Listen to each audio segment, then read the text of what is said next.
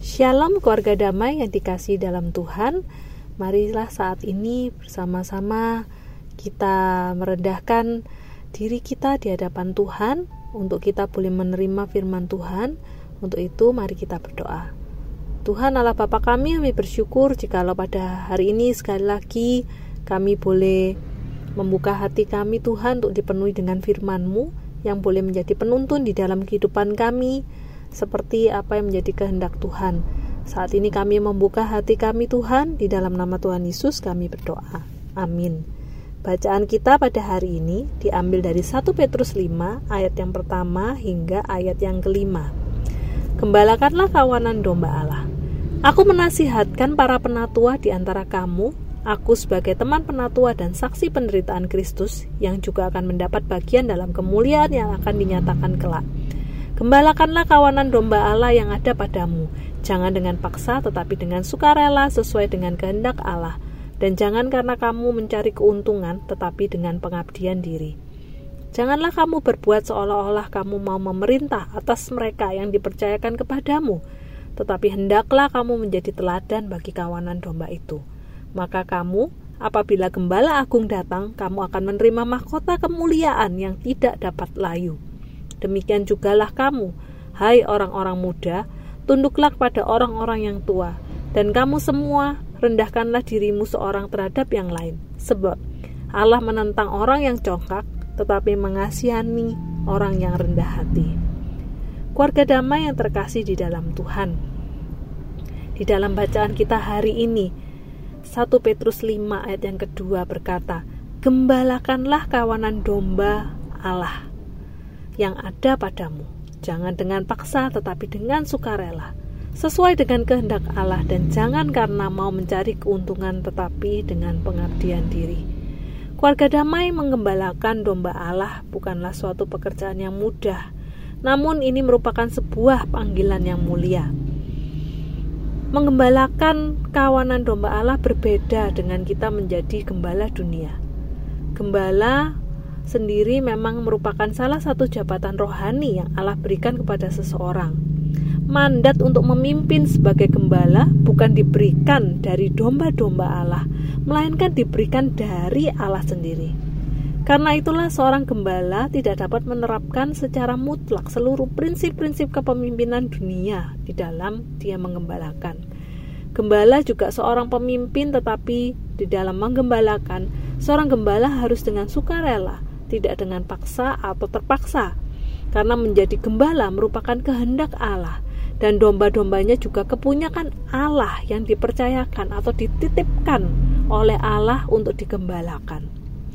Ketika menggembalakan dengan rasa terpaksa, maka domba-dombanya pun akan juga merasakan dampaknya secara langsung. Seorang gembala, dia adalah seorang pemimpin rohani, bukan pemimpin sekuler Gembala tidak boleh mencari keuntungan secara pribadi, tetapi harus melayani bahkan berkorban untuk domba-dombanya. Berkorban dalam hal memberi perhatian, pertolongan, waktu, tenaga bagi domba-dombanya. Di dalam menggembalakan domba-domba, seorang gembala tidak bisa memerintah dengan semaunya atau dengan paksa seperti halnya seorang pemimpin sekuler. Tetapi dia harus memberikan contoh, bahkan teladan sehingga domba-dombanya mau mengikutinya. Keluarga damai dari nas bacaan kita hari ini merupakan sebuah pernyataan yang jelas bahwa saling menggembalakan itu merupakan pola hidup orang percaya. Kemudian siapa yang dimaksud dengan kawanan domba yang digembalakan? Jawabannya adalah setiap jemaat gereja. Bagi para pelayan Tuhan setiap anggota keluarga bagi kepala keluarga, setiap karyawan bagi para pemimpin perusahaan, orang-orang yang membutuhkan perhatian, dan orang-orang yang ada di sekeliling kita. Kemudian pertanyaannya siapa yang mengembalakannya? Maka jawabannya ialah setiap orang yang percaya dan beriman pada Tuhan Yesus Kristus. Keluarga damai di dalam gereja harus ada kerjasama yang baik antara yang satu dengan yang lainnya, bukan saling menjatuhkan, melainkan saling membangun dan saling menguatkan, saling memperhatikan, tidak pilih kasih. Seperti halnya hanya orang-orang yang ada di grupku atau orang-orang yang hanya memberikan keuntungan, orang yang tim pelayanan dengan aku itulah yang akan kita perhatikan. Ini salah, ini adalah prinsip dunia. Allah mau kita memperhatikan, mengembalakan, mempedulikan siapa saja dan menghormati siapa saja tanpa memandang muka. Sebab kita ada memang adalah untuk melayani. Keluarga damai bagaimana caranya mengembalakan? Pertama adalah dengan sukarela, tidak dengan paksa atau tidak mencari untung, kita memperhatikan orang lain bukan karena merasa terpaksa atau dipaksa, melainkan karena kita mau mengasihi sesama dengan sepenuh hati, karena itu merupakan panggilan kita dan kehendak Tuhan kita. Juga bukan karena kita merasa kita bisa mendapatkan upah atau mendapatkan keuntungan.